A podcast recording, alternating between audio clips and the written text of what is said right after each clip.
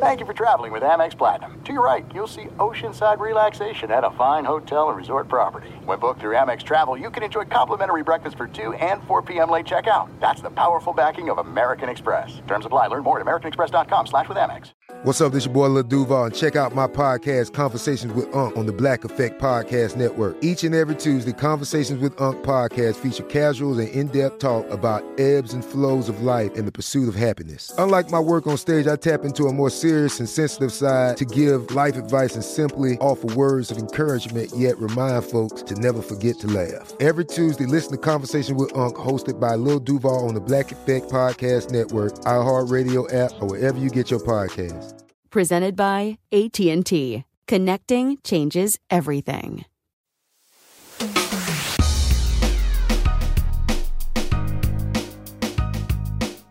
Hey, welcome in. I'm Doug Gottlieb, and this is All Ball, where um, we have some deep dive conversations with some great coaches, players, friends, fans, all kinds of different stuff. I, I wanted to take a little bit of a detour from some of the NBA, some of the D1 college basketball talking, and bring in Elliot Steinmetz, who is the head coach of Yeshiva University in New York. Now, if you know anything about the Maccabees, who's of course their mascot of Yeshiva, you know this is a big time D3 program. Big time. Matter of fact, before the COVID shutdown, they were one of the favorites to win the Division 3 national championship. But for a long time, it was just kind of a, you know, a, a nondescript school known more for being orthodox and a home for rabbinical studies than it was some wellspring of basketball talent. How, how did we get from there to here? And you want us to find something interesting, how about their coach, who's a really good coach? And I've, I've heard him on other podcasts talk about how they run motion, right? It's like the lost art of motion basketball. I want to have him back on at some point to talk motion basketball. But how, um, how about the fact that he's not a full time coach? No, he has another job and then he coaches.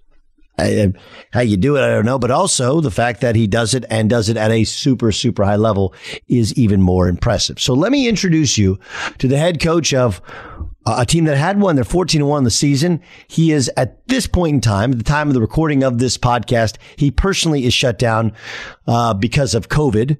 Of course, his team is not playing until the end of the month. He'll talk about the break and as why it has nothing to do with COVID. But let's catch up with the head coach of the Yeshiva, Yeshiva University, Elliot Steinmetz.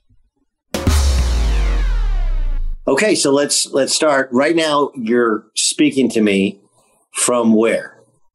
I'm home, actually, in my uh, house in Long Island. Okay, so you're in Long Island. We're in Long Island. I'm not. I'm not stalking you. There's that one time. No, no, it's okay. Wood, Woodmere, New York. So you're in Woodmere. Okay, so five towns, right? Five my, towns. My dad actually lived in Hewlett. We there you there. go, right around the corner. Sure. So um, you have COVID. How bad are your symptoms? Not bad at all. I literally have like a little cough, and that's it. Yeah. Are you vaccinated? Uh, yeah, I actually got the booster two days ago. Also, you got the two booster, and then you got then you got infected. That's the way. That's yeah. the way. That's how it goes these days. What What has this been like for you? I mean, for people who uh, we kind of sold it in the open, like you guys are fourteen and one you've built something really remarkable but you know you're in the midst of now you have some of your best teams and we're in these crazy times when you're shut down now teams are shut down what's what's that been like um, so it's kind of been an interesting couple of years like that. I and mean, we were in the Sweet 16 two years ago, first time in school history that we won an NCAA tournament game, and then obviously it gets shut down. And you know, we had 129 in a row. We were playing probably probably the best ball I've ever had a team play um, in my in my years coaching. Uh, last year, obviously, it was a shortened season, and D2, and I, don't remember if D2 had championship. D3 never really got off the ground in terms of having a championship last year. So we were playing from the beginning of the year, kind of knowing it was going to be uh, just playing a bunch of games and and no uh, no playoffs or championship at the end. And we got seven games in before things got shut down. Uh, this year, we've actually managed to make it through. Obviously, the first fifteen, which was cool. Um, and, uh, you know, now we're actually on a break anyway, because it's finals and it's, um, uh, we go, we have a different break at Yeshiva. So we have finals now and then we go into our winter break and we don't play again until the 26th. So, you know, I, I, see what's going on all around and I'm kind of, uh, starting to talk to other coaches and, you know, see who's going to want to play if games start to get canceled out. what happened with uh, Illinois Wesleyan? You guys are 14 0, you're undefeated, you got a winning streak. What happened? Um, I think we, uh, you know, ran into first of all a really, really good team playing really well uh, on on on that night for sure.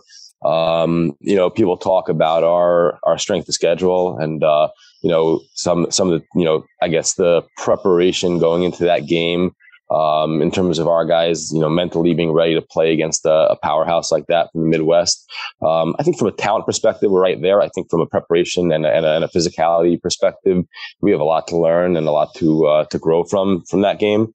Um, I think that game probably served its purpose in a big way, and, and, I hope we'll be able to turn around in March and say that. Um, but when we schedule those games, we schedule them because we want to be better in March. Um, and uh, you know, we, we, wanted to win the game. Don't get me wrong. I, I want to win every game we play. I'm not a believer in you got to lose one to uh, to relieve the pressure. That's not that's not what I believe in.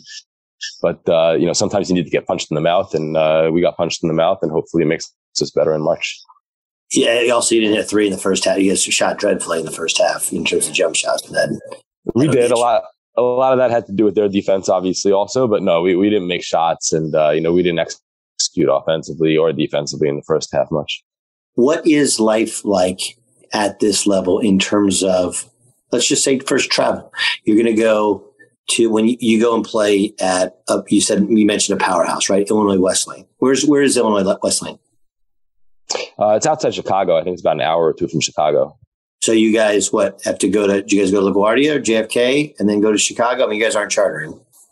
So we're actually not going there this year. We go back there next year. They're not. A, they're not. A this was at, this was at home. This was by us. So where did you, where, now, did you play a home game or did you play a neutral game? No, this was at home.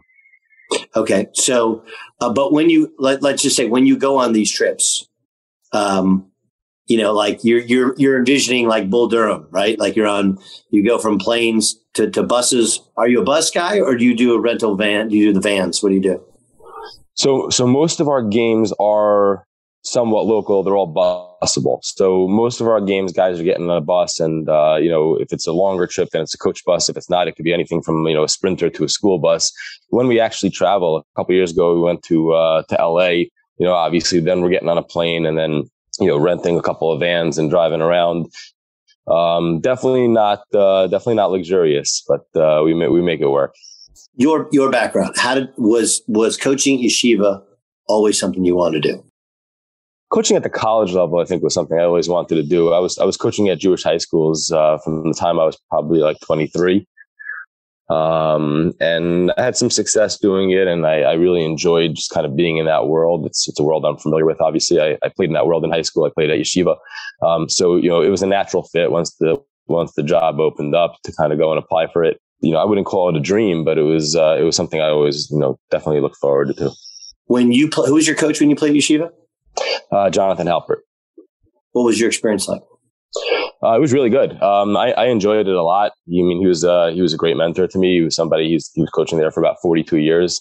Um, he really put that program on the map in the first place, and you know brought us into the Skyline Conference. Uh, my my actual my first year playing for him was our first year in the conference. Um, so he really he really brought that program kind of from you know an unknown into the uh, into the picture, and then uh, you know I've been lucky enough to have the opportunity to try to bring it forward a little bit.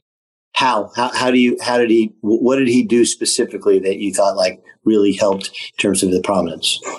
I think it was the way he ran the program. I think it was the way he treated people in general. Uh, you know, players respected him, coaches around respected him. Uh, officials respected him, and uh, we were putting out a team every night that was competing hard that teams had to prepare for. Always American Jews, or do you ever have, have Israelis? No, we have a mix. Um, I have a couple of Israelis now playing for me. I had when I was uh, when I was playing there. A couple of my teammates were Israeli. We've had guys from uh, from different countries in general. I think we've had guys from South America in the past as well. Are, are, are all now? What percentage of players are Jewish? On the the undergrad is is just about. I think the undergrad is 100 percent Jewish. Um, you know, obviously the grad schools are not. Uh, currently, the team, uh, every player on the team currently is Jewish. Have you have you coached a non Jewish player? Uh, no, I don't think I have. Now, are there guys that have come that are like Jew-ish, right? And they and and they you almost have to teach them what all the customs are, what the holidays are, what the you know what the kosher things are. How how, how often does that happen? So that's that's pretty often. Uh, I would say, you know, it, it's funny to say there's diversity on the team when the whole team is obviously Jewish, but with within the context of that of you know of religion, we have guys from all ends of the religious spectrum. We have you know we have uh, we had guys uh, a couple years ago who were studying to be rabbis, um, who are kind of on that you know very right end of the uh, religious spectrum. And we have guys with uh, tattoos and earrings who are coming from a completely different background that have no, you know, that are not observant and are not, you know, keeping the Sabbath and, and eating kosher and stuff like that. And we've kind of, you know, brought it and and uh, and combined it into kind of one big happy family. So when when um, when you guys travel, I remember um, when I was at Notre Dame. I was I wasn't the only Jewish athlete in Notre Dame. We had um, Mike Kopka, I think, was the kicker, and uh, Jesse Rosenthal was starting left tackle as a freshman. He's a close friend of mine, um, and there were there were several other Jews. But I remember we played a doubleheader at the Garden, and Yeshiva played. This is in 95, 96.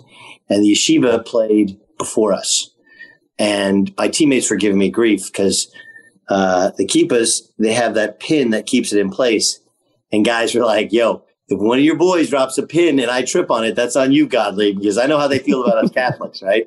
But a lot of it is, you know, just people don't know, they don't understand. It's it's really it's it's really interesting to be, you know, the world's oldest religion and to have such a lack of kind of knowledge of of, what what Judaism represents, what Jewish people are like. Um, in your experiences, because at the D3 level, you have some incredible institutions, you have some state institutions, you have a lot of Christian schools as well. What's it like being the, the Jewish school?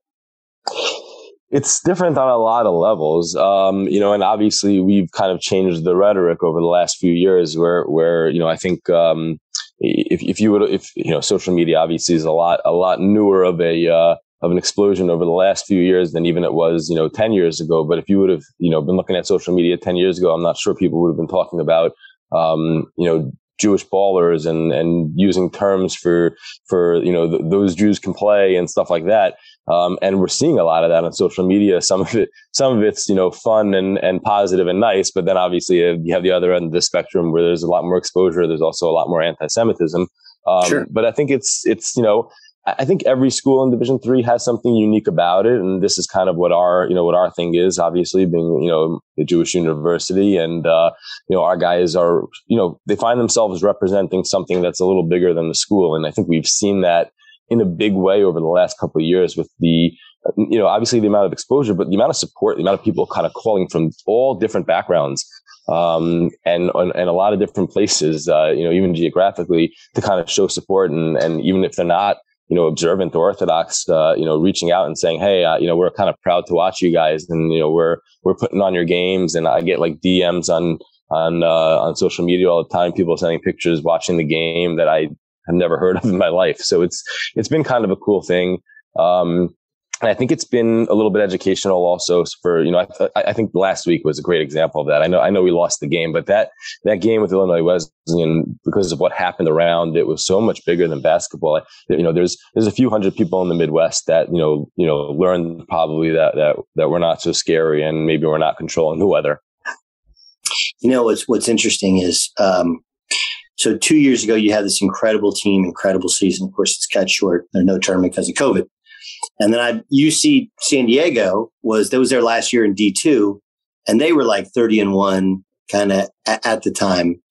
Um, for somebody who played here and that has built this, and you had that team. There's there's three teams that year that you felt like had the dream season. You guys, UC San Diego and San Diego State, right? And you all had to cut short. Now we're like two years removed. It's weird. I don't know if you saw this. Rudy Gobert tested positive for for COVID. It's like the it's it's like what year are we in? Oh, like just uh, now? Uh, today, yes, today. you just made you just made me feel like the whole scene's over. Crazy, right? Yeah. So, um, okay, so where where were you guys when? Because I I'll tell you where I was. So, I was guest hosting for Cowherd, and I was getting ready to go to the Big Ten tournament, which was in I think Chicago. And I remember we do these meetings at six. The Cowherd show, you do a, like an hour, hour and a half meeting at 6 a.m., shows at nine. And I remember every day sitting down going like, Hey, should we be talking about this COVID, this coronavirus thing? They're like, no, nah, it's bad news. It's not sports. I was like, I don't know, man. I don't feel like this is not good. And then literally the last day was a Wednesday. I remember because I was traveling the next day um, I was walking out and I was like, I'm telling you, we got to figure out a way to get this into the show just because we'll, we feel like they're the only ones not talking about it. And some an executive who I'll, I'll leave out of this um, lower level executive was like, look, it's sports. Nobody turns on sports to hear about infectious diseases that are in China, that started in China. And I was like, okay, but so then the next day I get up and I'm literally driving to LAX to fly to Chicago to do the Big Ten tournament and I get a text that says turn around, can't, tournament canceled. And the Big East had a game. If you remember, they played, I think, the first half of their game, and then they called the tournament. Right. So where were you during? Oh, yeah. So I, I, you brought memories, but I, I, was sitting at a at the bar at a restaurant. Actually, it was I think the day before we were heading out. We, we you know we start early in Division Three, where we start ahead of uh, of Division One in terms of the tournaments. We had already won our first two round, you know, our first uh, two games. Our our first uh, whatever it was, 64 and 32. We had already won those games. They were the ones that were played without any fans. And and actually, it's it, in a weird way, COVID kind of put us on the map a little bit because we were the first sporting event in America, the Yeshiva game versus WPI on Friday afternoon in the in the Division three tournament in the first round. We were the first game to be played in America without fans because of the pandemic. And and what happened because of that all the NBA execs, all the Division One execs, all like everybody tuned in because not just not because they wanted to watch Yeshiva play, but they, they wanted to see what the game was going to look like without fans and how they were going to handle it. You know, kind of going forward if that was the path they were going to take. So you know, we we we obviously had a uh, had two great games in a row, and it kind of put us on the map because so many people saw it. But that next week, I was sitting in a in a restaurant at a bar watching. Uh, actually watching the game or ESPN or something. And, um, as soon as that news came on, Rudy Gobert tested tested positive. I turned to the two guys I was with, and I'm like, "We are not playing. I know we're getting on a bus tomorrow to Virginia, but this is not happening. It's just we're going to waste our time." And, and I'm just, I knew it. Like, the way the world works, I knew we were going to get in the car. I was going to drive seven hours. I was going to pull up in the parking lot, and as I pulled up, they were going to tell us that we're not playing. And of course, I get in the car the next day. I drive to Virginia, checking like you know Twitter the whole way, see if there's any kind of breaking news from the NCAA pull into the parking lot of the hotel in Virginia. Tweet comes out, NCAA cancels all championships. So it was, uh, what's that feeling? Surreal. We, uh, um, at first it was very disappointing. Thing, obviously, it was more so the the you know having to tell our guys. I mean, you know, you have, you have we had a lot of seniors. We had guys. We were playing the best ball we've ever played. Uh, we were feeling really confident, really good about ourselves. And then you have these guys who have kind of invested you know, for four years, you know, not just, not just in terms of, you know, blood, sweat and tears and practice time and all that, but, you know, these guys are also paying tuition and coming to school to play ball. Um, you know, it's a, it's a very, very big investment of their lives to do this and to get to this moment. And this was kind of the first time we were in the national picture. These are, this was that first class that I recruited that I brought in that kind of shared this dream that was going to do this with me. And we, we were there. We were in the Sweet 16. We were like game plan, ready to go. We were, you know, we were going to win that next game, move on to the eight, and then we got to tell them. It lasted, I would say, less than a week, that disappointment, because you got home after that and people started dying fast. And you kind of turn around and you're like, uh, we were upset about a basketball game, you know, and we kind of got over it real quickly, obviously. And then it really became a, you know, about trying to find ways to kind of help the community, doing Zooms with different, you know, schools and, and, you know, speeches for different organizations or synagogues and just trying to kind of give people something like a little uplifting because the the world was nuts. I mean, the economy was in the gutter, and, and obviously people were sick. All of a sudden, the basketball game didn't really matter so much. Um, which is amazing because you know the the teams in San Diego they'll be like because you got they weren't in New York they didn't they didn't see just how bad it was when people yep. in that closer proximity to one another. Fox Sports Radio has the best sports talk lineup in the nation. Catch all of our shows at foxsportsradio.com. And within the iHeartRadio app, search FSR to listen live. This is it. We've got an Amex Platinum Pro on our hands, ladies and gentlemen. We haven't seen anyone relax like this before in the Centurion Lounge. Is he connecting to complimentary Wi Fi? Oh my, look at that, he is! and you will not believe where he's going next. The Amex dedicated card member entrance for the win. Unbelievable. When you get travel perks with Amex Platinum, you're part of the action. That's the powerful backing of American Express. Terms apply. Learn more at americanexpress.com slash with Amex. It's time for today's Lucky Land horoscope with Victoria Cash. Life's gotten mundane, so shake up the daily routine and be adventurous with a trip to Lucky Land. You know what they say. Your chance to win starts with a spin. So go to LuckyLandSlots.com to play over 100 social casino-style games for free for your chance to redeem some serious prizes. Get lucky today at LuckyLandSlots.com. Available to players in the U.S., excluding Washington and Michigan. No purchase necessary. VGW Group. Void where prohibited by law. 18 plus. Terms and conditions apply. Good sleep should come naturally, and with the new Natural Hybrid mattress, it can. A collaboration between award-winning mattress brand Leesa and home design favorite West Elm, the Natural Hybrid is the culmination of these two companies' shared values: premium materials, meticulous craftsmanship, and sustainable practices. Made with natural latex, responsibly sourced natural wool, and environmentally safe foams, the Natural Hybrid elevates your sleep sanctuary, indulges your senses, and supports a greener tomorrow. Plus, when you purchase the Natural Hybrid, you're also helping fuel Leesa's work with shelters and those in need. Since 2015, Leesa has donated more than 40,000 mattresses to ensure children and families have a safe place to sleep. Don't put off a good night's sleep any longer. Get a Leesa mattress today for a sound sleep tonight. Visit leesa.com slash iHeart. That's L E E S A dot com slash iHeart. This is Colin Cowherd from The Herd with Colin Cowherd. Angie's List is now Angie, the nation's largest home service marketplace. They're here to help homeowners get all their jobs done well. Angie has helped over 150 million homeowners care for their homes. Whatever your home project, big, small, indoor, outdoor, come to Angie to connect with and hire skilled pros to get the job done well. Listen, I've got a couple of things in a bathroom in my house. Got to get it fixed. I don't have time and I'm not good at it. Angie is. With just a few taps on the app, you can have Angie tackle your home service project start to finish. With over 200,000 pros in their network, Angie makes it easy to research, compare, and hire pros to ensure a job done well. With 29 years of experience combined with new digital tools to simplify the process, Angie makes completing home projects really easy. It's your one stop shop. Angie can help you find the best price for your project by comparing quotes from multiple pros in just a few taps or book services at an upfront price based on local data. They get the difficulties that can come with home projects. They get it. Why not make it as simple as possible? Get started at Angie.com. That's A N G I.com or download the app today what'd you do? Uh, like you, what'd you do with your team that, that whole time? These guys, what what'd you guys do? So our, our guys went home because because school school went on to Zoom right away. They, they they had they had canceled classes. They did everything remote. So our guys, literally, some of our guys took Ubers from the hotel in Virginia to the airport and flew home to California, Florida, wherever they're from.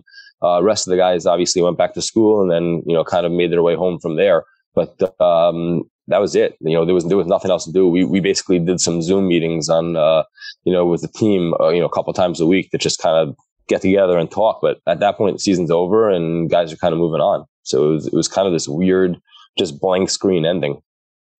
In in Division Three at Yeshiva, are do are the guys are they around all summer or is it or is it different? it is way different than Division One. It's it's a way different world. First of all, and, and mo- most Division Three schools at this point have full time coaches. I'm not. I'm a lawyer, so I, I'm at work all day. You know, we practice at like uh, six thirty in the morning. I get to the office by about 8.30, 8.45. I'm at my law firm from like eight forty five till whatever time at night. And then if I have games or or film sessions or whatever, I'm either back in the school or I'm watching film at home. Um, it's just a very, very different world. In, in Division Three, I think way more than Division One. Guys are kind of on their own a lot more um, in terms of you know the the need for kind of extra work to get in, uh, you know, getting in the weight room. You know, we have a strength and conditioning coach, but it's you know we don't have one for the basketball team. We have one for the program. Um, so you know you might be getting an assignment, and then you got to get in the weight room, and you got to be self motivated to go and do it. Uh, and it's the same thing in the summers. We we have different rules in Division One. We're not actually allowed to get on the court with our guys till October fifteenth. There's no small group practices. There's no personal training nobody knows. Um, and it's a big, it's a big argument every year that Division three coaches try to make to get more time. Um, but, but there's, you know, for whatever reason, there's stricter rules and we don't really get our guys in the gym till October. So when you got your guys finally the next year and you have a shortened season and some guys can come back, you know, they come back, they, they get that, that extra year. What they look like? Well, last year when we got the guys back, we, we had seven yeah. games. I mean, that was it. And and did you know it was did just, you know you were going to have seven games or like? So the hope in the beginning was that we were going to at least get a conference season in, and and maybe and the talk initially was that we would play conference season, no non-conference games, and then have a conference championship, and then obviously winner goes to the NCAA tournament, and then pretty quickly teams started dropping out of the conference. And, you know, conference was like, okay, now you're allowed to play non-conference games to fill in the, you know, the slots. All of a sudden we were down to like three conference games. So now the conference season was gone and it was all about, hey, schedule whatever the hell you can. Um, and then just hope there's an NCAA tournament and you're able to find the way to qualify.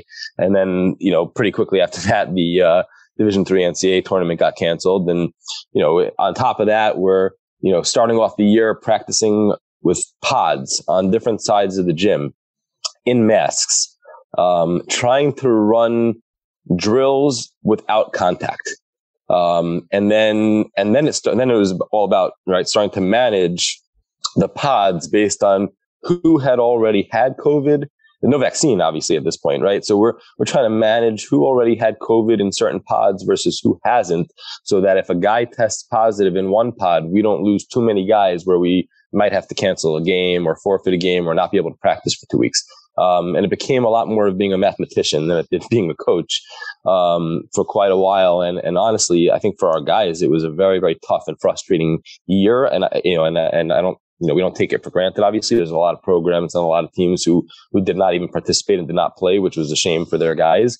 Um, and I give a lot of credit to our institution and a lot of credit to our guys for kind of showing up and finding ways for them to kind of keep it safe and and find ways to play. But it was a very difficult and stressful year in that regard. Um, well, up until this recent shutdown, right, where you mm-hmm. lost the game against uh, Williams, and now you you know you yourself contracted COVID. Was this year different? Were you back full, or were you guys back in masks? Like, what what was it like for, for you? Uh, we we were back full, um, and you know we're we're actually we're not shut down now at all. We haven't gotten shut. Thank God we haven't got not gotten shut down at all because of COVID. We're actually just on our natural finals break now. Wait, so what happened? I thought, I thought you guys were supposed to play yesterday. I thought you were supposed to play the fourth. Oh no no okay so that right that was not that was not our shutdown. We were supposed to play on Sunday actually Sunday we were supposed to play that was that came from the other side that was not our shutdown. Um, it, it did work out timing wise for me obviously, but uh, we um we actually we were, we were pretty normal this year. We came into the season, you know, obviously guys have to wear masks, I believe, in the in in the buildings, I think, at school, but not in the gym when we're on the court. Um, even on our benches, we didn't, you know, we didn't have to wear them on the bench, coaches and players until recently. Um, we had fans in the stands at a limited capacity, but you know, I think it was like I think the number was seventy percent, which in a small gym like ours is still pretty loud, especially when it's getting packed up every night.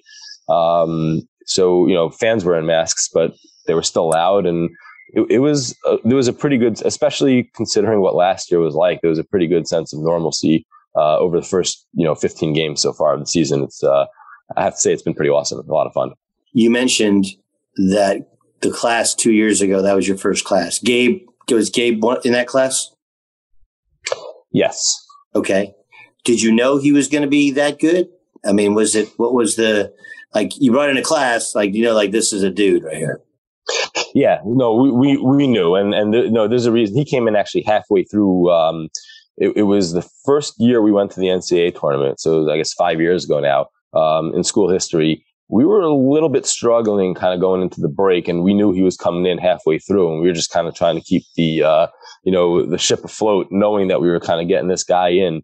Um, and he comes in literally as a freshman halfway through the year and just dominates the conference the rest Wait, of the way. Why, double doubles. He was he was he did a gap year in Israel and he actually did an extra six months. So he was there for about a year and a half and then uh, came back in, in the second semester um, and joined us. And I, think we went I want to say twelve and one down the stretch. I think we lost the first game at the buzzer that he played. Uh, and then I think he was a double double the rest of the way it's crazy. I mean, crazy to to not be not just not just to join as a freshman, but to not be with the team. It's not like he had to be sharp, you know, he was going twice a day, and then all of a sudden he hops in he's just a he's just a baller. Um, I mean, fair to say that's a guy that could have played at a higher level. I think so. I think we have probably four or five guys who could have played at a higher level. I mean, obviously we have the uh, the kid Turell, who's getting talked about a ton now and, and getting you know professional looks from a lot of different levels. Um, Gabe, I think, had had some you know Ivy and Patriot League looks coming out of high school. Um, we have a couple of other guys who had Division One looks. We have one guy on our roster who was on a Division One roster for uh, for three or four years, and now is here uh, as a grad student. So, you know, I think that's part of the reason that we've had success is we've, you know, been able to recruit a little bit at a higher level than, you know, than, than our conference or our division, um, in terms of bringing guys in and, and, and we brought in the right guys. We brought in guys like Gabe who are winning players who, you know, have high IQs and, and they just, they play the game the right way. So what's, what your, what's your personal sale? Like when you sit down, when you sat down with, with Gabe or his folks, when you're recruiting, recruiting kids, you know, and they're going to have to pay their own way, you know, and now you're going to be in, in New York where, where, you know, there's, there's still lots of restrictions. Things are shut down. Um, what's, what is your sale that's allowed you to build this thing? Yeah, I mean, part part of it is New York City. Um, you know, part of it is uh, I think the you know it, it's become a lot easier. Obviously, once we started winning, you know, it was a lot harder five six years ago to bring guys in when when this you know we haven't won anything and and you know you're just trying to kind of sell guys on a dream. Um, but I think you know when when we're competing for guys, it's it's an interesting situation. We we don't really compete much with with other Division three schools um, in terms of recruiting. Uh, we are usually getting either we're getting guys who are you know let's say they're Orthodox Jewish. If they're if they're if they're Orthodox Jewish, they're most likely going to yeshiva if they want to play ball. It's just where they're going to go because it's the easiest opportunity in terms of not worrying about their restrictions and not worrying about, you know, Sabbath and kosher. And, you know, they're in New York City and there's Jewish community and all that stuff. So that's, that's pretty much easy. You know, then, then it's a question of, you know, some of the higher level guys and, you know, whether they're Orthodox or not, and you're competing with Division one schools, you're, you're trying to sell them a little bit on the, on the opportunity to play right away. Um, the, you know, now, now looking at the exposure we've gotten over the last year, I, I, mean, I'm, I'm sitting here on your podcast and, you know, we've had, we've had a number of, uh, of different articles that have been, um, you know, pretty, pretty, uh, you know, you know, you know, out there in terms of, uh, in terms of exposure for us and, and you're selling guys on that, on the opportunity, you know, hey, you can go, you can go be a mid major, maybe you'll play, maybe you won't. Uh, you know, maybe you'll even be a starter and get 15 a game. But if you come do it here at 20, 25 a game, you know, ESPN and NBA and, and Wall Street Journal and New York Magazine are going to be tweeting about you. So it's, uh, you know, it's, it's, it's an opportunity for guys to kind of have, you know, still a chance to play high level, uh, play right away, maybe not ride the bench at, at a D1. Um, you know, but I'm very big on telling guys if D1 is your dream, you got to chase it. Like, you know, it's, it's hard to sit here and tell a guy to turn down scholarship money, turn down an opportunity to play division one if that's their actual dream. But if guys are talking about fit and, and, you know, wanting to play at a high level, um, and maybe doing something special and being part of something special, then, you know, there's something to talk about there. It's really interesting. You know, when, when I brought you guys up, cause I follow you guys, um, I wouldn't say every game, but I've, I've been following, I've been watching, as I think anybody who's a basketball guy, especially somebody who's Jewish, has, and just like, holy cow, they've become really, really good. And uh, we were talking about the kid that signed at Jackson State and how, you know, um, my, you know, what, what ends up, it gets uh, misconstrued. And what my point is what you're saying, like, look, if your dream is to play the guys that have succeeded from HBCUs, it wasn't it wasn't like I chose an HBCU over Alabama, and right. I, it was it was they were small or they were unseen or for whatever reason they live close and they didn't want to go away from home. And and they went there and that there's just a, a difference in the resource a, a, great difference in the resource and I, obviously the ncaa hurts you guys by not even letting you work with the kids even if you wanted to in the off season. Um, but how big a, how big a challenge is the resources in terms of for yeshiva specifically in terms of what you need to be successful? Obviously, not being full time hurts you. Yeah. Um, but uh, what about the rest of the resources? Yeah, it's it's a major difference, and I, and I saw it firsthand actually a few years ago with my with I mean my son plays baseball, not basketball, but you know I, we went on the kind of uh, recruiting uh, on, in the we were in the recruiting world on on that end, you know, for a while on the baseball side, and we were visiting schools and ACC schools and some of the bigger schools in in the country, and you see the resources that that these schools have. It's I remember we we walked out of a visit at Wake Forest, my son and I, and we were we were heading back to the airport, and I looked at him, I'm like you know, if you go pitch at a place like this, there is absolutely no excuse not to get better every single day. Like there's right. just no excuse. You, you, they have, they have, they have a freaking pitching lab with like, they, they have, they have a room where you can like virtual reality see the guy you're facing the next day and, and actually like time your pitches as a hitter. And they have a lab where they put all these electrodes on you and they can tell you exactly where your foot's hitting the, you know, the, you know, the, the, uh, the mound and at what force. And it's just, it's crazy. And like you, you know, and obviously, you know, you walk into a division three facility and, or, or yeshiva, there's a gym and there's a weight room. Um, you know, and there's a trainer and there's a track uh, and it's like, hey, you know, figure it out. And oh, by the way, you know, your your coach is going to be here for two hours in the morning, and, and he's available for you by phone the rest of the day if you need him. Um, you know, but that that's kind of it. So, you know, there, there's, there's definitely a little bit more of a self motivation factor. And, and, and by the way, there are some division three schools and we've, we've been to a few of them that have some, some beautiful facilities. No question. Some of the state universities and some of the Midwest, you know, schools have absolutely amazing facilities that probably, you know, rival some D1 facilities, probably, probably are nicer than some Northeast D1 facilities as you go out West.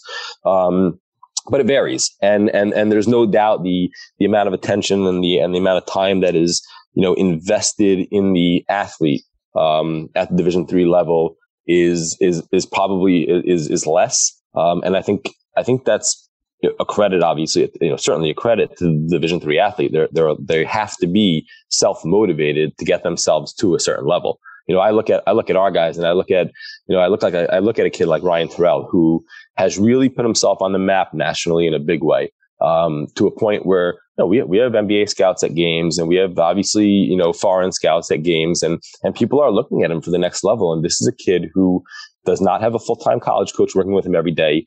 Um, has hit the weight room on his own, spends his off seasons working his ass off, getting stronger, hitting the weight room, you know, doing drills. And he has really, really put himself out there, which I think is, uh, which I think is a cool thing. Um, what's, what, what kind of lawyer are you, by the way? What kind of law do you practice? I do uh, commercial real estate. I have a firm with a partner actually here on Long Island. Are you as good a realtor as you are a basketball coach? I hope I'm a better real estate lawyer than I'm a basketball coach because I make a lot more money doing real estate than I do doing basketball. Still, I mean, so uh, how do you how do you balance that? I mean, I, I looked and I, don't get me wrong. Like I've thought of like, dude, all I do is a radio show. If I didn't do the games, like what you know, could I could I could I do it at a at a D three level? Like how? Do, but how do you mentally balance it with because because as as a former player, I know you're and and as a longtime coach, I know you're like this. You get done playing a game and you're seeing it over and over in your head, right? Oh, you don't need you don't even need to watch it. Like you can see it 15 times over. But like you have a job, you have a whole other life, you know? How do you balance what's going on in your brain and what you actually got to focus on? Uh, it's interesting. So it, it, it's it's not easy. First of all, there's there's a lack of sleep for six months of the year. That's for sure.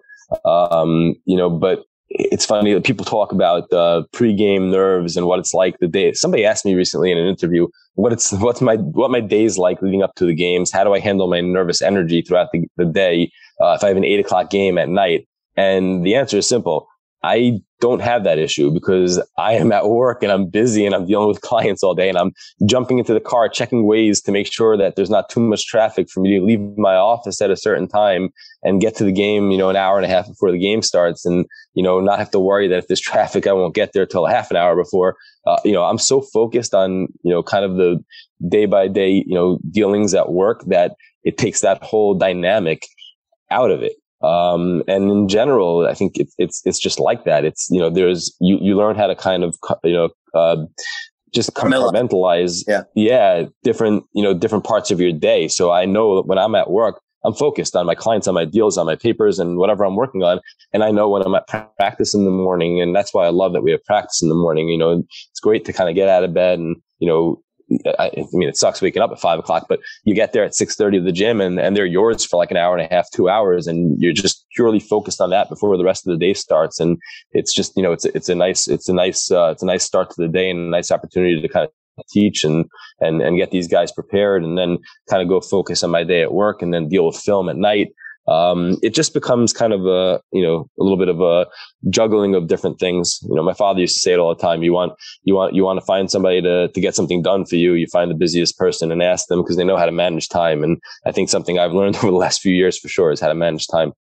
That's amazing. Um, are you a coffee guy in the morning? Like, what's your? You get up. It's five, 5 a.m. Is, is is when your alarm goes off. Yeah. Okay. So then you homebrew or do you stop at the same place every day? No, I, I usually uh, either either I, I, do it on the machine at home or I'll it depends on my mood. Sometimes I'll try to stop by a Dunkin' or a Starbucks on the way. I'm not like particular about my coffee, but I, I, gotta. No, I'm not. I'm not that. I'm not like. Uh, I'm not. I'm not like a OCD guy at all. So, in, at least in that regard, I am in a million other ways. But with my coffee, it's like as long as I have it, I don't really care. You know okay. what it is? I don't. I don't like the taste of it. I just feel like I need it. Well, yeah, coffee is a lot like plain tea. I have a buddy who's from uh, from the South, and he often says plain tea has one purpose in life: to be sweetened. And I believe that coffee is the same thing. black coffee has one purpose in life, and that's to be sweetened, right? Uh, but do you go black? You just go. That actually probably would cut down your coffee intake. You just go black coffee that probably would you know i don't and i don't really drink that much. I really i really have one cup in the morning and that's it. Occasionally if i'm just feeling it during the day at some point in the middle of the day i'm getting that drag i'll have a second cup. But I, you know i'm i'm definitely a milk guy. I used to be like a two sugar guy. I'm down to kind of one or half you know i've worked my way down. I don't know that i'll ever get down to the black coffee but uh, we're, we're certainly trending that direction. Um, okay how restrictive is it with some of the orthodox guys in terms of the difficulty in in getting them every day there and because they have there's other things as part of their religion that they have to do. So it's a it's obviously a lot easier at yeshiva just because the the school is built around it um, and our schedule is built around it. So you know we don't we don't have games that are scheduled friday night or saturday afternoon. Our games would be you know thursday night or saturday night or sunday. So you know we're we're kind of built a little bit around that. It makes it a lot easier. Um, but there are you know different challenges right? We have got we have a dual curriculum. We have guys who are doing talmud and rabbinic studies that are maybe you know spending a little bit more of their day uh, you know than a regular student athlete is at a, at a you know at another school. Um, and then you have the kind of you know in, in our world for some reason guys all get married at you know 20 21 22 and you know half these guys that are, are, you know calling me up hey do we have practice this night? I have a wedding. And then oh i have another wedding next sunday and then i have a wedding on tuesday and you know then we're dealing with the whole wedding schedule. But there's you know in terms of the holidays and and kind of the differences in general from from from the religious aspect it's it's it's already built in based on the school it's it's kind of the outside things that we're kind of managing a little bit more that you know probably a lot of people don't have to deal with. The best coach in division three that nobody knows about that, that we would we're going to take yourself out of the argument that you go against this guy you or you watched him and you're like man that guy's so good. So that's tough because now right everyone in my conference is going to watch this and then um, there's a guy because at, because uh, maker maker was at williams and it didn't work at marist right i just um, but i mean he was killing it at at at williams um, but again, you know, it, it, at the end of the day, it does come down to players as much as much as plays. But there has to be somebody that you'd be like, you know, what, that guy is really, really good. So I, will tell you, there's the at, at, Mount St. Mary's up in Newburgh, uh, Ryan Kadlubowski is um, does a great job, and he's a guy that I, you know, we we've played over the years, and regardless of what their talent level is over the years, and they've had some years they've been very good, and some years where they just have not had a lot of talent. I, we just always have a tough time. They prepare so he does such a good job preparing for us, and and we I just feel like every every time we win a game, especially up there, but in general when we're competing against them, every time we win a game, I always walk out feeling like, man, I got to find a way to do a better job. That game shouldn't that game shouldn't have felt like that. Um, and then obviously when we lose, we walk out of there and be like, I, I got to figure out how to prepare like that guy. Um, I think he does a really good job. His, his teams play hard and they they just have no quit no matter what's going on in the game. There's no distance too far for the perfect trip. Hi, checking in for. Or the perfect table. Hey, where are you? Coming! And when you get access to Resy Priority Notify with your Amex Platinum card. Hey, this looks amazing! I'm so glad you made it. And travel benefits at fine hotels and resorts booked through Amex Travel. It's worth the trip. That's the powerful backing of American Express. Terms apply. Learn more at americanexpress.com slash with Amex. Okay, round two. Name something that's not boring. A laundry? Ooh, a book club. Computer solitaire, huh? Ah, oh, sorry. We were looking for Chumba Casino. That's right. ChumbaCasino.com has over 100 casino style games. Join today and play for free for your chance to redeem some serious prizes. ChumbaCasino.com. No purchase necessary. Where prohibited by law. 18 plus terms and conditions apply. See website for details. Tired of restless nights? Meet Leesa, the sleep experts. Here at Leesa, we know that good sleep is essential for mental, physical, and emotional health. That's why their mattresses are made for exceptional comfort and support, catering to every sleep need. Check out Leesa's Sapira Hybrid Mattress, named Best Hybrid Mattress five years running. Sleep hot? The Chill Collection is built with cool to the touch top fabric and layers of high density comfort foams, all intended to remove excess body heat while maximizing comfort. With Lisa, getting a new mattress has never been easier. Delivery is free, and you have 100 nights to try out your mattress in the comfort of your home. Don't spend another night dreaming of better sleep. For a limited time, save up to $700 off select mattresses plus two free pillows. Go to leesa.com forward slash iHeart for an additional $50 off mattresses and select goods. That's L E E S A dot com forward slash iHeart. Exclusions apply. See leesa.com for more details. This is Colin Cowherd from The Herd with Colin Cowherd. Angie's List is now Angie, the nation's largest home service marketplace. They're here to help homeowners get all their jobs done well. Angie has helped over 150 million homeowners care for their homes. Whatever your home project, big, small, indoor, outdoor, come to Angie to connect with and hire skilled pros to get the job done well. Listen, I've got a couple of things in a bathroom in my house. Got to get it fixed. I don't have time and I'm not good at it. Angie is. With just a few taps on the app, you can have Angie tackle your home service project start to finish. With over 200,000 pros in their network, Angie makes it easy to research, compare, and hire pros to ensure a job done well. With 29 years of experience combined with new digital tools to simplify the process, Angie makes completing home projects really easy. It's your one stop shop. Angie can help you find the best price for your project by comparing quotes from multiple pros in just a few taps or book services at an upfront price based on local data.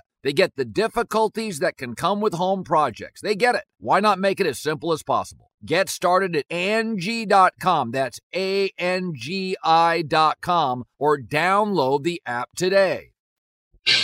Do your guys cuss in Hebrew so that they don't get technical fouls? No, they're not shy. They cuss in English like everybody else. I know, but if you curse in Hebrew, they don't. They they they they they, they can't catch you. We used Right. to have that when I was when I was playing. We had a few Israelis on the team, and they used to like to try to call the plays in Hebrew. Uh, definitely cursed in Hebrew. Uh, it was a different world. Now it's not as much. Now guys aren't shy. You know what's what's funny about the Hebrew thing is, and when you play in Israel or when you live in Israel, you go there, like all of a sudden, you'll you'll have people that you're having a conversation and they'll break. If they know you don't speak Hebrew, they break into Hebrew, so you're lost in the conversation. Like, whoa, what are they talking about? Like they're probably talking about you, That's right. right? Probably yeah, it's true, and it's funny. I actually I spoke pretty good Hebrew growing up, and um, and I spent I actually spent the gap year in Israel, and I, I was pretty good at it. But it's uh, kind of a little bit lost on me lately, and I, I don't I don't have it as well as definitely as, as much as I used to. But uh, I, I remember on those Maccabiah trips we were there, same same idea. You know, we had all these guys they never heard a word, and you know, all of a sudden you're meeting the Israeli contingent, and they're like, uh, all you know. Talk, it, it, the conversation starts off, you know, they speak English, and then all of a sudden they break into Hebrew, like, uh, yeah, we know you're talking about us. Ex- Exactly. It's it's exactly what what what takes place. Um, you mentioned you guys have this natural break now, right? And you don't play again, I think, till the 26th if everything goes as planned. Right. Um, so does that mean when they're off? When do you get them back and start training with them again? We bring in, we're bringing them back, or I mean, it's early, but it's not early enough. But we're bringing them back on the 19th. Um, so we'll probably get about five practices in before our first game, um, and then we get kind of right into it. We play, I think, every two to three days after that for the next like three, four weeks. What's the craziest reason behind a guy not making it back from home that you've been given? Um, probably a guy waiting for his sister to have a baby. Okay. Yeah, it's like you. It, it's not really a thing, dude. Like you got to kind of, but you can't say it, but you gotta gotta feel it, right? Like, mm, mm. Like, yeah, maybe maybe get on the plane and come back to practice, and then you know you can go back there and you know if you need to for a day or whatever it is. But uh, you know maybe don't It's not your- it's not your baby. Just wait. your baby. Yeah, exactly. Yeah, but that was uh, that was one of the that was one of the. Did he have to go? ones. Did he have to stay for the bris? Is that what he had to stay for as well? I got to stay for the bris. Uh, yeah, I think I think that as well. Yeah, uh, but but that's the thing. Like, I don't think they knew if it was going to be a boy or a girl. So it's kind of like you're you're waiting for a couple days or you're waiting for two weeks. We don't know yet. Toughest venue to play in. Toughest place to play for us has probably been uh probably been Farmingdale State. Where's out that? on Long Island. It's it's Long Island, Farmingdale. Um, it's a little bit out east on Long Island. They're they're a conference team, big rivalry usually. Uh, both teams have been very good over the last few years. We've we've seen each other, I think, in the conference championship or playoffs. I think each of the last three or four years. What's the gym like? It's big. Uh, you know, ours is like a bandbox. Theirs is like a you know a little bit more of an arena style gym. Big, you know, bleachers on both sides. It's like an old airport hangar, and it's pretty new. Yeah, and- looking at and- it. It's really weird. nice. Yeah, yeah. It's weird. And does it have a tartan floor? Or is that a wood floor? No, it, it like a I think it? now that I'm thinking about it, I can't even remember. I think it's wood, but it's not. It happens to be a nice gym. Um, Yeah. We just for whatever reason we we you know we struggle there, and I mean a lot of it has to do with them being good too. The the championship this year is where D three championship is where. Uh, I believe it's Indiana. Yeah, so they're. I think they're bringing. Are they bringing all the championships to one yet, or is that is that? So they they were do, that was what the, that was what the goal was two years ago when things got canceled. I, I think they're back to that, but I'm not 100 percent sure. Um, I always and I try very hard not, and I know it's cliche as hell, but I try very hard not to look that far ahead. I try so hard to not even like look at the dates or I, don't even know when the final four is. I don't even. Yeah, know I think it's it's in New Orleans. I didn't even realize until recently it's in, in New Orleans. So now, if you guys go to Indiana, are you going to take them to the Hoosiers gym? that would be a cool trip for us. I mean, if that's if again if that's where it is, I don't even remember for sure. I, I could I could totally be off on on where it is, but if that's where it is, that's probably something I would try to do with them. That's amazing. Really, that obviously you don't know where it is. Like I'm not. I'm not trying to give you shit. I, I no, no, no. I, I could care. I literally, I purposely don't ever look. Like I just am not. I don't like. If you ask me right now when our conference playoffs were, I have no idea. I'm not up to it. What would it mean to you personally to lead your alma mater with an all Jewish team to a D3 national title? Um, yeah, that would be that would be obviously the dream. That would be pretty cool. Um, you know, it's it's it's not so much about what it would mean to me as much as it would what it would mean to these guys, and not even just the guys that we have right now. It's the guys we had two years ago who kind of, you know, we, we had a couple of guys Paved two years ago who graduated. They didn't just pave the way; they they like they bought into what I wanted to do. Like when when I said to them when I was recruiting, like, hey, mediocrity mediocrity is not going to be the goal anymore. Like going five, we're not going to celebrate being 500. We're we're going to put ourselves on the map. We're going to win our conference. We're going to go to the you know to the NCAA tournament, and we're going to we're going to win games and compete for a national championship. And you know, whereas most people laugh, like even even in my interview when I interviewed for the job at YU, and I kind of laid that out, people looked at me like I was crazy. A couple of guys were like chuckling, uh, and I was and I was dead serious about it. And um, you know, I, I, you know, there were a couple of guys that I recruited that were seniors that year who were like, yeah, coach, that's what we're going to do. We're coming, we're coming there. We're coming there to do that. That's what we're going to do. Um, and you know, that's, that's kind of, you know, snowballed for us, you know, to where we've, you know, built the team that we have now, uh, that kind of grew out of that. And, and I think to see those guys, if I get to see those guys react to being in that situation, that'll mean everything to me. Um, do you have any desire to be the full time coach, or do you like this setup? I kind of, I, I do kind of like this setup. It's, you know, I, I love my law practice. Um, I have good clients. I like dealing with them. Um, there is a part of me that likes the fact that this is a, it's a passion. It's something I love doing. I love coaching. I, I, I could do it at the high school level. I could do it at the college level. It doesn't make a difference where I am. I've always loved doing it. Um, and, you know, there's a part of me that likes the fact that it's, you know, a passion and something that I'm able to do, you know, call it on the side as much as it's, you know, we, we call it part time. It's full time hours and a part time job. But, um, you know, there's a part of me that likes that balance to life and, and having different things to, uh, to focus on. You know, it doesn't mean I would, you know, m- you know, at, at some point be against it, but it's, uh, it's something that I, that I really enjoy that balance right now. Um, when somebody plays your teams, what do you what do you think they walk away saying? I hope they walk away saying that, you know, that's the most selfless team we've ever played against. Like those guys share the ball. Those guys help each other on defense. Um, and th- those guys are really out there for each other because that's really what we preach. And it's, it's kind of the way our guys live. Um, and I think it's really what's made us successful over the years is that, you know, we, we've had some really good players. We have some great players right now. Um, and there's not a single one of them that, that wouldn't give up numbers to, to get more letters. Yeah, that's, I mean, it's, it's pretty amazing at how when I told people I was going to have you on, how everyone knows and not just like Jewish basketball players, like everyone knows it's become a thing. Like I had no idea that they were, they were that good. And it's only really been the last three, four years where you, where you would say you're on the map. It's, it hasn't been a, okay. So then the, the, the goal is not just to be competitive, but to be consistent, right? Mm-hmm. What's the challenge in that? Like you, you mentioned it's about bringing the right kind of guys in. The good thing is the pool of players doesn't really change, but there can be some really talented guys that maybe don't fit into how they're not your OKGs, your kind of guys. How do you, how do you build it so you consistently win? What's the secret? And, and we've had that issue over the years. We, we've had guys that we thought were really, really talented who wanted to come here that we've turned away. Um, you know, and, and we've seen some of them go division one. Uh, and they're, and they're that talented. We just, we didn't think they were either. We didn't think they were winning players or we didn't think they fit into what we were doing from an attitude perspective. You, you, you, said, uh, sorry for interrupting. You said winning players and I love that. And I, yep. but my belief in winning players might be different than yours. What are mm-hmm. you looking for that what signifies a winning player? A winning a winning player is, is, to me is an attitude. It's it's it's you know look, there's always got to be talent. There, you know, you want guys who can put the ball in the basket. You want guys who can get stops defensively, but you want guys who walk to the bench in a certain way. You want guys who sit on the bench in a certain way. You want guys who act on the court a certain way on, outside of the basketball stuff, right? So it's how they talk to their teammates. When, when, I watch film, even, even when we're watching our own games, we're not just watching the game and right. And, and not even just the typical, oh, I'm watching how players react on the bench to see who's kind of pissed off they're not in the game versus supporting their teammates.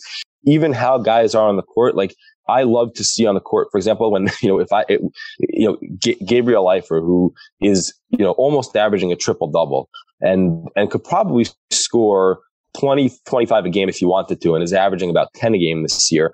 You know, he'll be sitting in the post and, you know, one on one situation, but pointing over his shoulder to the guy behind him because he's about to go set a back screen for that guy. He's not going to get an assist, a rebound, or, or a point on that play, but he's pointing to where he wants the ball to go because he sees ahead of what's going to happen in terms of how the defense is set. And he goes and screens a guy for a basket that's a winning player. And you don't have to be his level to be a winning player. We've had guys who nobody has heard of. I, I had a guy named Tyler Hode who played for me for four years, who graduated two years ago. Excuse me. And, you know, Tyler, not the most talented player in the world, one of the hardest working kids I've ever been around. He started off the year as a when he was a sophomore. It was the first year we went to the NCAA tournament. It was about four years ago. Starts off the year literally one of our last players off the bench. Did not play a single game minute the first five six games of the year. Kept working in practice to a point where I was like, ah, I gotta throw this guy in a game and see what happens. Ended up being a starter in the in the Skyline Championship, in the conference championship game, and in the NCAA tournament for us. Uh, he was just a winning player. He was just a kid who did the right things on the court and it had nothing to do with stats. He just always did the right things and, and acted the right way. And sure enough, in uh, the semifinal game two years ago before the pandemic at home, up three with under 30 seconds left, he ends up defending uh, their best player or their best shooter. Um, and the kid goes into the classic, uh, you know, Dwyane Wade, James Harden pump fake from three to get you up in the air and try to get, you know, draw the foul. And being a winning player in the right spot, right place, right time. Tyler kind of just stood his ground. Kid jumped into him. He ends up taking a charge. We win the game.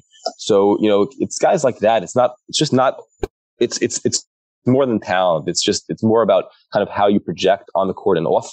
Um, and those are the guys we want to get because those are the guys we, we can teach them what we're doing and we'll find enough guys to make shots. But if we have guys like that, you know, especially when there are talented guys and our skill guys, um, we feel like we'll be in a really good spot. Elliot, I hope you feel better. Uh, nobody likes nobody nobody likes being sick, right? I mean, forget. I mean, obviously, COVID bad enough, but just the idea of being sick is just, ugh, you know.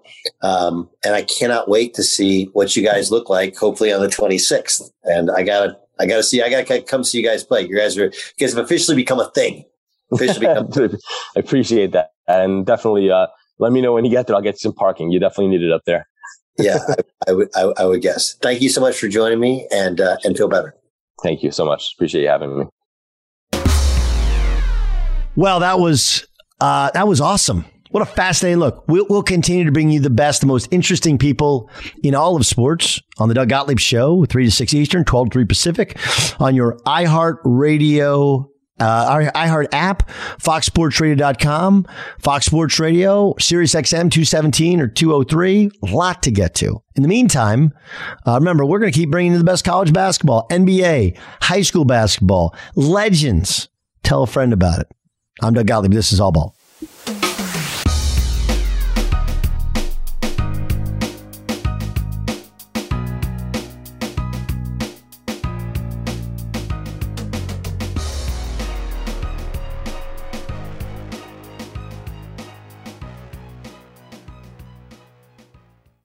Thank you for traveling with Amex Platinum. To your right, you'll see oceanside relaxation at a fine hotel and resort property. When booked through Amex Travel, you can enjoy complimentary breakfast for 2 and 4 p.m. late checkout. That's the powerful backing of American Express. Terms apply. Learn more at americanexpress.com slash with Amex. At Bet365, we don't do ordinary. We believe that every sport should be epic. Every home run, every hit, every inning, every play. From the moments that are legendary to the ones that fly under the radar. See for yourself when you sign up today and get $150 in bonus bets when you bet just $5. Whatever the sport, whatever the moment, it's never ordinary at Bet365. 21 plus only must be present in Ohio. If you or someone you know has a gambling problem and wants help, call 1-800-GAMBLER. Terms and conditions apply.